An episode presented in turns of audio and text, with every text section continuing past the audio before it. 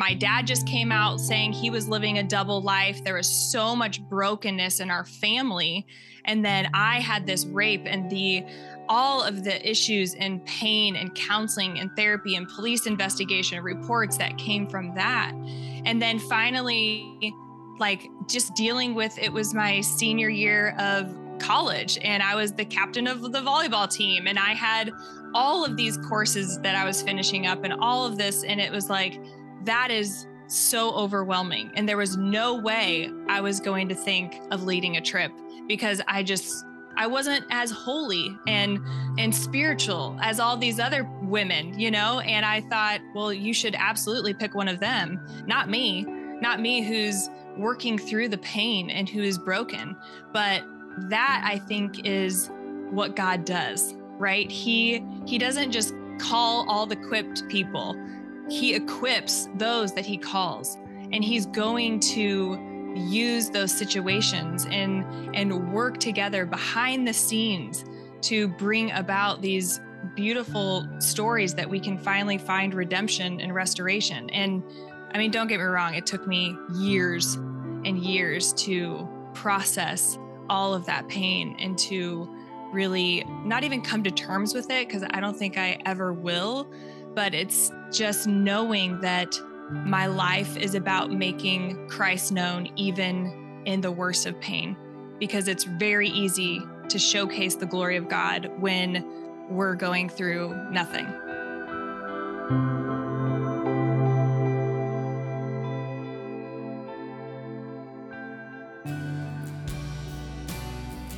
Thanks for tuning in to the Reframing Ministries podcast, where we provide strength for today and hope for tomorrow for caregivers and their families. We'd love to hear how these episodes have helped you. After rating, would you share your story in the review section of your preferred podcast app? Our team at Reframing Ministries loves to hear stories of hope and healing, and now we've played a small part in them. Here's our host, Colleen Swindoll Thompson. Welcome to another Reframing Ministries podcast and interview. My guest today is going to speak into your heart and provide comfort like very few of us are finding out in the world today. Nicole Jacobs Meyer, thank you so much for being with me today. Thank you so much, Colleen. One of the things that gripped me right from the beginning was when you started out with We've all had days when we feel like life could not get any crazier or more chaotic. Days when our bodies are aching, our minds are weary, days that are excruciatingly painful debilitating and wishing that Jesus would just take us home. Do you mm. ever have days like that, or weeks, or years when life feels so overwhelming that you don't know how to take your first or next step? Or you're so desperate and you think the darkness will be there forever? Nicole, can you speak into those lines? Those words are mm. so hard, but yet so many people are feeling them today.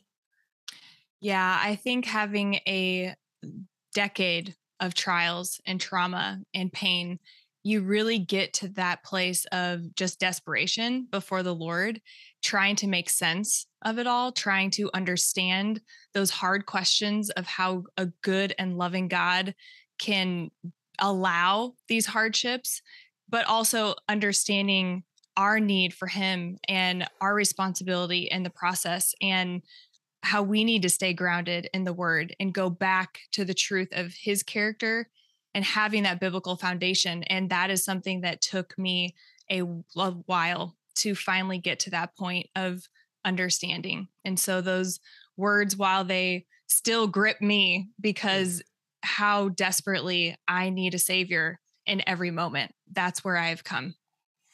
I mean, let's just go back to growing up, it sounded like things were fairly good and there weren't a lot of challenges. And then something happened in a relationship. Yeah. So, like you just said, I had Christian family, Christian upbringing, had the Bible studies and Sunday schools and prayer groups, and really just had this sweet little bubble of um, innocence and a good Christian background. And it wasn't until my early 20s that I really had to understand the correlation between Christ's joy and my suffering and what that looks like. And I was raped in my early 20s and had to understand and make sense of all of the things that I grew up understanding that God is supposed to be my protector. He's supposed to be my provider, my healer, my defender, all of these things that we read about, we sing about, we pray for. And I truly believed that. But then when when what I was reading wasn't matching what I was walking through, how do you make sense of that? And and that's really when all of those feelings and doubts and questions um, started to kind of culminate into this story of understanding suffering. I mean, wh- how did you? It's one thing to say to understand it, but working through yeah. being raped, yeah, and then the aftermath of that, and thinking, where were you, God? Yeah, mm-hmm. you're right. Jesus is our protector. He promises to be that. Yeah. How did you find resolve to that tension?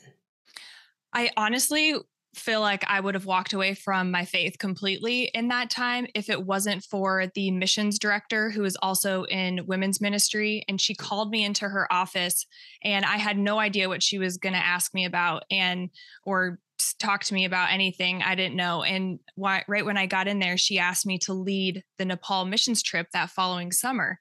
Well, I completely rejected that. And I said, absolutely not. I am in no place to lead. I don't even know if I love God right now because I'm so hurt. I'm feeling so broken, so betrayed, um, very confused in my faith. And she looked at me and said, this is exactly why I want you to lead the trip because you are so broken and in your mm. complete desperation and weakness, Christ is going to be made known in your life and through the people um, in Nepal and on the team and everywhere. And I just started bawling because I was so broken and felt so defeated that mm. maybe never I would never get a second chance. I thought maybe no one was going to believe in me, but she saw me as Jesus sees us. Mm-hmm. And that lens of which she was responding in and seeing me through was mm-hmm. just life changing. And it set me on a trajectory of, okay, I I'm going to be leading. So I need to take responsibility and serve and love and dive into the word and like do all these things, not because I have to, but it was something that be, started to become a desire. And God was so good in that because he knew that worship and reading some of, of this Bible probably wasn't going to get me back on track, but it was through that service and responsibility that he allowed that to be in my life to get me on track again. So, how soon after the rape did you meet with her? Oh, it was like a couple weeks. so, it was really yeah. quickly. Was she was aware really of all that yeah. had happened? No, she wasn't. So I ended up telling her everything, you know, of saying, well, here, my dad just came out saying he was living a double life. There was so much brokenness in our family. And then I had this rape and the, all of the issues and pain and counseling and therapy and police investigation reports that came from that.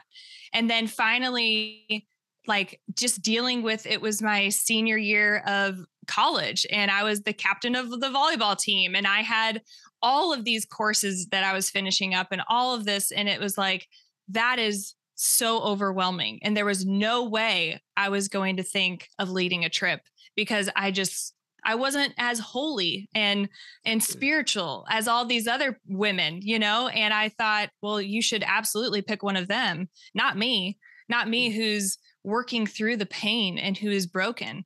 But that I think is what God does, right? Mm-hmm. He he doesn't just call all the equipped people. He equips those that he calls. And he's going to use those situations and and work together behind the scenes to bring about these beautiful stories that we can finally find redemption and restoration. And I mean, don't get me wrong, it took me years and years to process all of that pain and to really not even come to terms with it because I don't think I ever will. But it's just knowing that my life is about making Christ known even in the worst of pain because it's very easy to showcase the glory of God when we're going through nothing. And that's so true. You just said something so powerful. It's easy to showcase the glory of God when we are going through really nothing. Yeah. Right now in our world, I think everyone is going through something. And yet, my question is why do we struggle with having those who are struggling go on a missions trip and be a part of a team? Because that's that fed you. Your family was breaking up. Your dad was living a double life. You were yeah. just recently raped. And within a month, you're called to go on a mission trip, completely broken. I think sharing in each other's sufferings and getting outside of yourself is so good and necessary. And it was for me too. And I'm not saying skip past the pain. And I'm not saying like, oh, just shove all of that aside. Let's just power through because there's absolutely a time for rest and healing and counseling and all of those things. But to understand that everybody is fighting a battle and everybody is suffering in some way. And maybe they're not posting about it on Instagram and social media. Maybe they're not, maybe they're just showcasing the good things, as we all do. We all like to do that.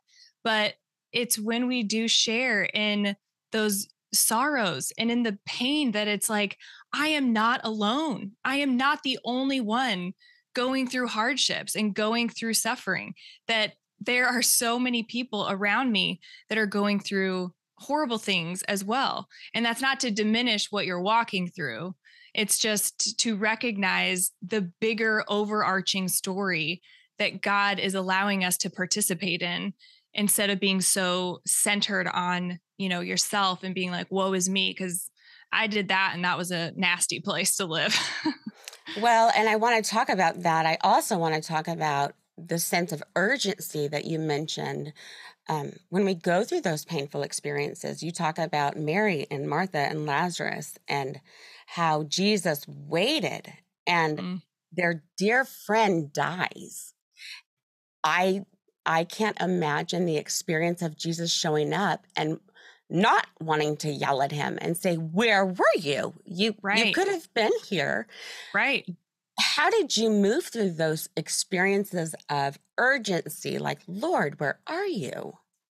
Yeah. Oh, I I still feel like I do that sometimes, you know, when when pain comes, it's so easy to just say, "Why?" and to put it on God and just say, Where were you? What are you doing? Why? And I think the biggest thing was the control factor for me. I just wanted to understand. I wanted to I wanted to know. I wanted to have some resolve. I wanted to know 5 steps ahead. I wanted God to use my pain and but I wanted to see it now.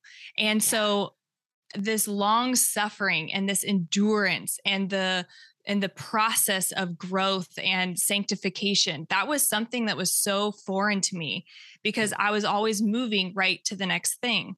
And to finally sit in that and to come to grips with this pain that you're walking through and realizing okay i can wrestle with this and sit in it and that process is going to be good. And i have to trust that God is who he says he is, that he is on his throne and he is orchestrating and working and you know, the spirit is interceding for us. I mean, there's just so much that we don't see and yet I think I this little finite little human know best. I mean, it's like you got to come to terms with that and know your place, you know? That's so interesting because I think one of the biggest tensions we live with as Christians is that sense of unresolved. It's the polarity. Um, it's the God is good. My experiences have not been what I would say are good. God right. is my protector, but I was not protected in this experience. Exactly. And when you sit in that, which you talk about so well, you said, let's start meeting people where they are in their chaos and in the loneliness, their financial strain, in their brokenness. I believe God uses our pain for a higher purpose to bring other people closer to Him, and shared experiences have power. Mm. You just mentioned that about a shared experience it's very hard when you're suffering to get out of that lonely Yeah. spot because isolation is what we want to do. How Oh, did you move through that and not isolate? I think reading the word and reminding myself and allowing the spirit to reveal those stories throughout scripture of how God showcases his miracles because of suffering and pain. And it just reminds me, you know, of of John 9 3 of the man that was born blind. And the disciples are so funny because they're just like, oh, Jesus, is it was it because of his sin? Was it because of his parents? Like, why was he born blind? You know, and they wanted an answer, just like I want an answer on everything.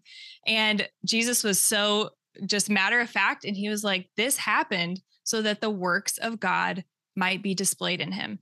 And that is what it's about is once I'm not focused on I have to find an answer, I have to know the why, I can resolve to know it's so that the works of God might be displayed in my life and other people to see that and to encourage others in that. And that's the whole point. And I just see how pain and walking through it can be our act of worship. You know, you Mm. think of Abraham and Isaac and Job going through everything. The first thing they did was worship. And that was Can you not what I, that's not what I wanted to do. Exactly. you know, it's like that is so far from what I want to do, but why don't I go there? What is it? You know, yes, it's the selfishness and the pride and the frustration, but it's because I forget God's place and I forget mine. And if I'm able to, if I pray these things of sharing in his sufferings, like we read in Philippians, and wanting him, his glory to be revealed, then I should be, my act of worship should be showcasing him in my pain. But that is so hard. It takes so much discipline and just that filling of the Holy Spirit and daily choice moment by moment. I mean, it is it is so hard. What does worship look like in that? Because I don't think that's talked about enough. That Yeah. worship in the midst of our grief and pain. What did that look like for you?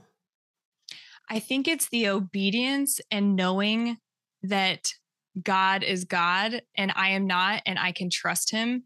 Mm. And almost this contentment in knowing that what he says, what he does, what he, the miracles that he does, the pain that he allows is all for a greater overarching story. It's not that he's out to get me. It's not that you know he's just wanting all this pain in my life so that i can suffer it is so that i can focus on the greater story of what god is doing and that is worship you know it doesn't have to be like sitting and singing it can be in that stillness it can be in your obedience and faithfully reminding yourself every single day that he is worthy of our trust and that he is worthy of all of our doubts and questions and frustrations and bringing that to him in honesty.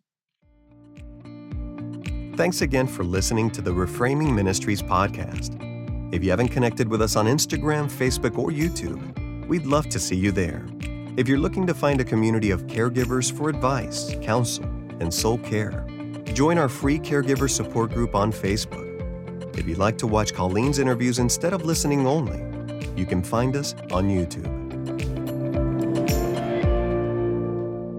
Now, pain did not stop with all that you experienced. It continued. And your husband was in medical school, which is grueling. You have three small Yes. children. And yes. soon after, another experience happened. Yes, I was so excited. I found out I got pregnant, and this was our fourth, and we were just elated. We were finishing medical school. We um, found out we were going to move across the country shortly after, and we're just like, this is going to be just wonderful. The cherry mm. on top of our sweet little family. And I ended up having a miscarriage, and it broke me because then that is when we did find out we were moving across the country and I was just so, so mad and so confused and frustrated all over again. It's like all of those things 10 years prior I was like relearning in my anger and my questions and my doubts and and I was just I had to go back to all the things that I was trying to learn all those years ago. But then it was shortly after that that I found out I had cancer. And then oh shortly oh after gosh. that is when we moved and my husband graduated from medical school across the country had no family, no friends, nothing. So in this short little 6 month or less window, I had this miscarriage. We moved across the country and I had cancer and had surgery and treatment. And my husband started his intern year of pediatric residency. And I, the whole time was just like anger. And I'm so mad. Even I'm angry that I was angry. Yes, yes. That's like, that was my initial, I wasn't worshiping. I wasn't doing these things. I wasn't taking back my joy. And it, it was so hard to relearn things but now I can look back and see like it says in Philippians 129 that there is a privilege in suffering for mm. Christ. Hmm. And I get that now, but I did not understand that when it first happened. Well, no. How can you understand within two weeks you have a miscarriage, you move across country, you have no family, um, you're you're at a place where you're thinking this is the cherry on the cake our family's going to be complete and and now and then cancer and you're going through cancer recovery or cancer treatment with three little kids a husband yeah. who you see probably once a week and he's probably sleeping yep, yep. how did you i mean uh, were you like you just said i was mad that i was mad but was it was it like god i i thought i had this down i thought yeah. i thought i knew how to suffer well and now I'm yeah. back and I'm madder than ever. That is exactly how I felt, coupled with a lot of dark depression because I feel like I didn't I didn't understand not only this whole idea of suffering again, but I was so mad this had to do with like my health this time. It was almost like it felt so personal before when I was raped. And then there was all that stuff with my dad. I felt so betrayed. But then it was like, and then I lost this baby and I was so mm. upset and mourning that and moving and pulled away from my community. But then this whole cancer thing was like, that is kind of what did me in, to be honest. And I went to a very dark place because I feel like, you know, you you read in Romans that he's going to work out all things for our good and his glory. But I was thinking, is it really for my good if I don't wake up from surgery? Is it really for my family's good if they don't have a mom? Like, then you start thinking of really dark, depressing, sad questions that you don't know how to answer because it just felt feels like you know romans 8 that wasn't really working for me this that it's all going to work out for my good and his glory like how how do you even understand that so it was a very dark it was very dark so talk to that person who is absolutely right there saying yeah. if i don't wake up how is that good for my family i have yeah. three small boys yeah. and i have cancer and i don't know if i'm going to live Oh, I would just want to sit with that person and cry and be like, I get this. I get it so much because I have to cling to the things that I know to be true in order to make it through the next trial. So, something that I always do is I cling to these pillars in my life that I've seen God's faithfulness and that I know that He is faithful and good and sovereign and His authority is over my life. And it's, all, all the goodness, right? That God has done in our lives, I have to go to those pillars. And maybe there's only three, maybe there's one, maybe there's one thing that you can always go back to of like, God came through for me. He not only provided, but something was redeemed or restored or healed. Those are the things you have to remember because we are the ones that change. God is unchanging. And if we remember that in him and his, uh, his unchanging glory that is what we have to cling to and it's like those sufferings that we face like it says in Romans, the sufferings that we face are nothing compared to the glory that is to be revealed. So all of this all of this is for a reason and it's for a purpose and it's not to break you down because you have to be broken in order to be built and have the breakthrough and we don't want to we don't want to talk about the fight and the suffering but that is what grows us so that we can keep going so that we can endure until the end and or else we're not going to have that endurance. And i think that's what i had to learn through that but know that you know you are not alone in that that god is has not forgotten you and that the sufferings now are nothing compared to the glory that is to be revealed and to cling to those pillars of his faithfulness yeah you talked a lot about journaling and you did talk a lot in the book about reminding yourself of how God has been faithful in the past, yeah. which brings you through current circumstances.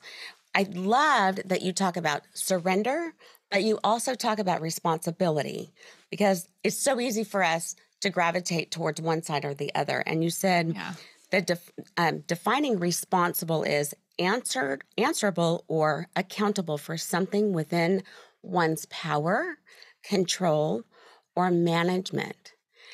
I think what happens is we think responsible is, well, I can control everything. When you're yeah. saying that's not the definition of being responsible.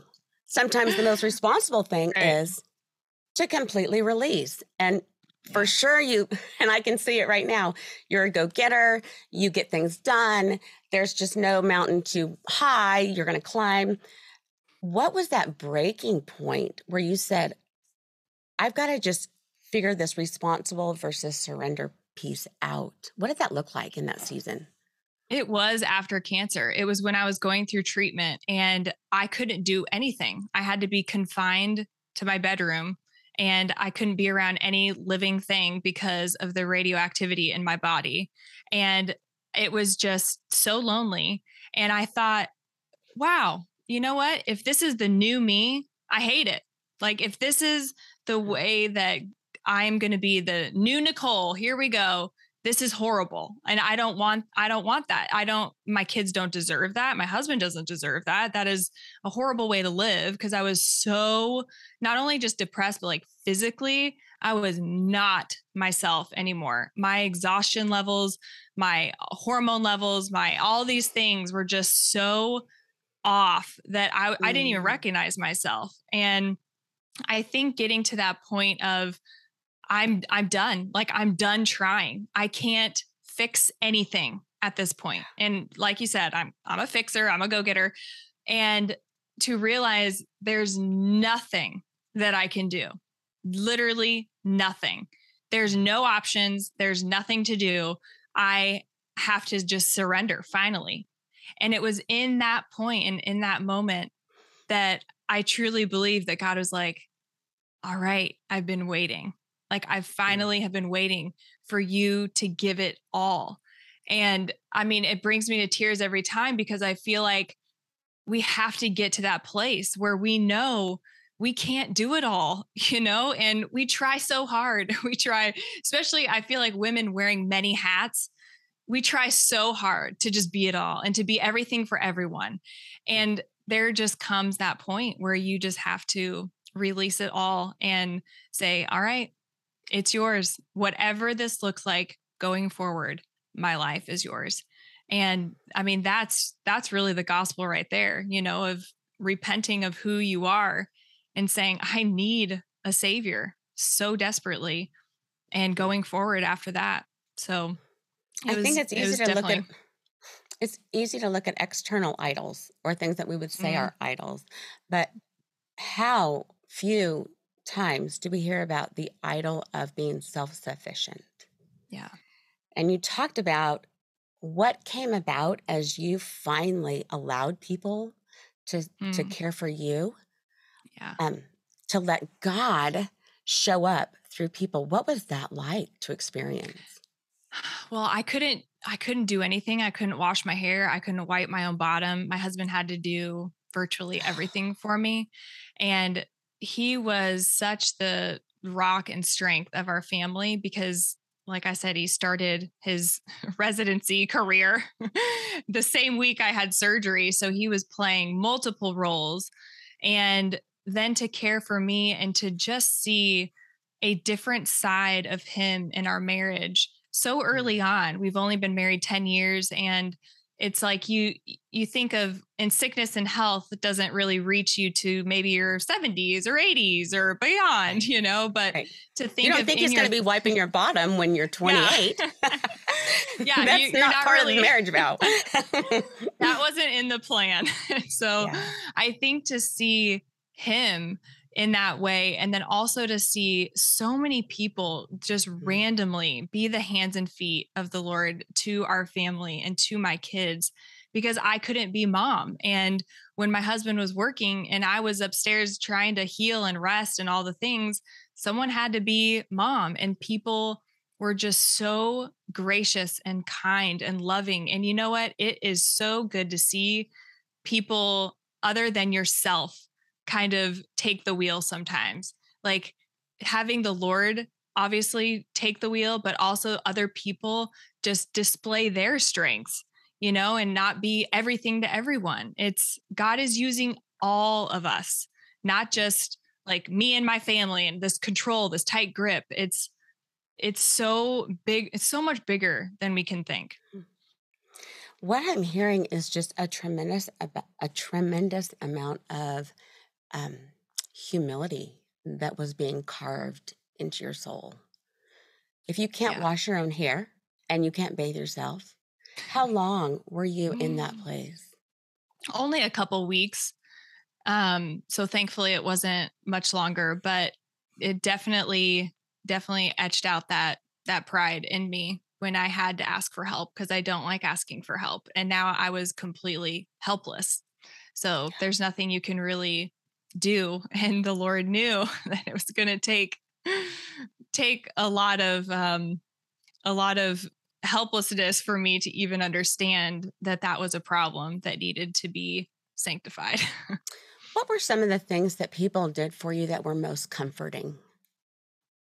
I think just caring and loving my kids, bringing meals like it wasn't even about what people did for me it was almost what people did for my family because they were so my kids were so little and it just broke my heart that like I'm I'm a very involved mom and it just killed me to not be there and to you know not pick them up from school and not to have a good summer with them and like all the things but seeing how other people would take them to the park or buy them some new toys that they loved or you know read them books just loving on my family and bringing meals and things to cheer them up was just everything in that time which is so interesting that you say that because not one not one of those things included someone saying something to you yeah. a bible verse or saying yeah. um, well, God is going to be good, or they didn't have to say a word, which takes a lot of pressure off of us.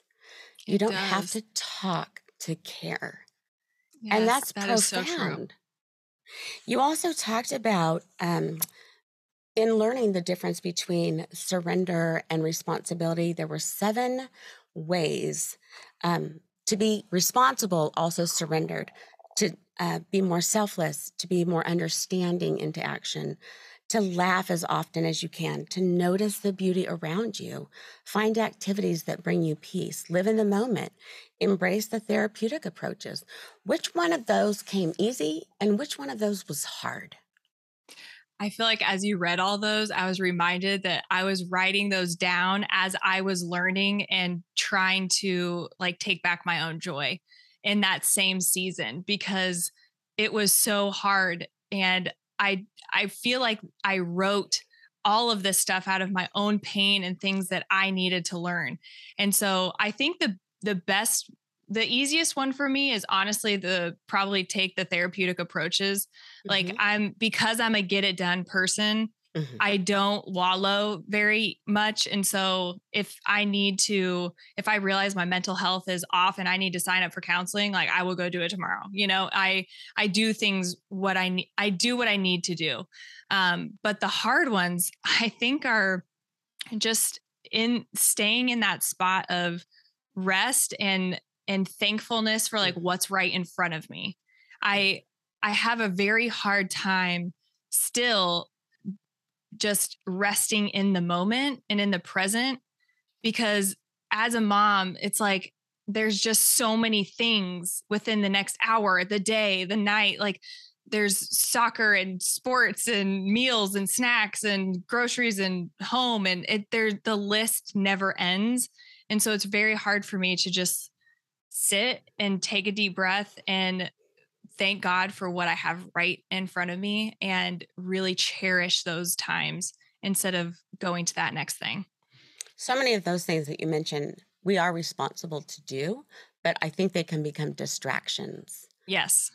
From the sitting. When it, when you were alone, what did you how how did God uh, how did you connect with Jesus? I actually started recording a podcast. I was like, I'm starting a podcast. I'm broken and while I'm you're in cancer recovery. oh yes. my gosh. Oh my I made goodness. my husband I made my husband bring my desk up and I like figured out how to do all the things. I bought like a microphone and all the stuff. And I was like, I'm starting a podcast because you know what? I'm going through a lot and I bet other people are too. And it was just and that never got published. It was horrible, horrible idea because of course I was rushing the entire process and God's like, "Oh my goodness, chill." So, I think when that little couple days was over, I started just listening to worship music. I couldn't read anything. I couldn't I honestly couldn't even watch any shows. I was feeling so awful. I couldn't eat.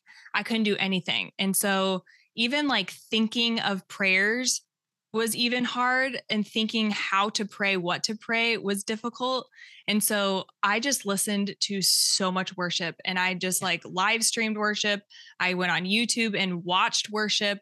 I just had it on my iPad, I mean, my um, AirPods. I just, that was how I connected. And then when I felt okay, I journaled and mm. journaled and journaled. So those are my two things. Which is so interesting that you say that because um, I'm studying interpersonal neurobiology, which is kind of a new um, emerging wow. science study of psychology and biology and how God has put us together and knit us so intricately. Um, mm. This last year, my son has struggled more than ever. Worship music, mm. just worship music has calmed my soul more than anything else because there's something about music when it goes into our ears, it affects our entire body. It's a right brain experience. And yeah. that's where God can just speak so much to us. Yes. As you look back on who you were 10 years earlier versus who you became through that, what is the difference? I would say I am more chill. like I I see that the joy of the Lord is my strength and that I don't have to be physically, you know, perfect and my body feels great and I don't I still have to be on meds for the rest of my life. I still have to, you know, I still go through phases of needing blood work and scans and all the things, but knowing that it's like I finally have this assurance Hmm. that I know, regardless of what I go through, Christ is with me. That mm.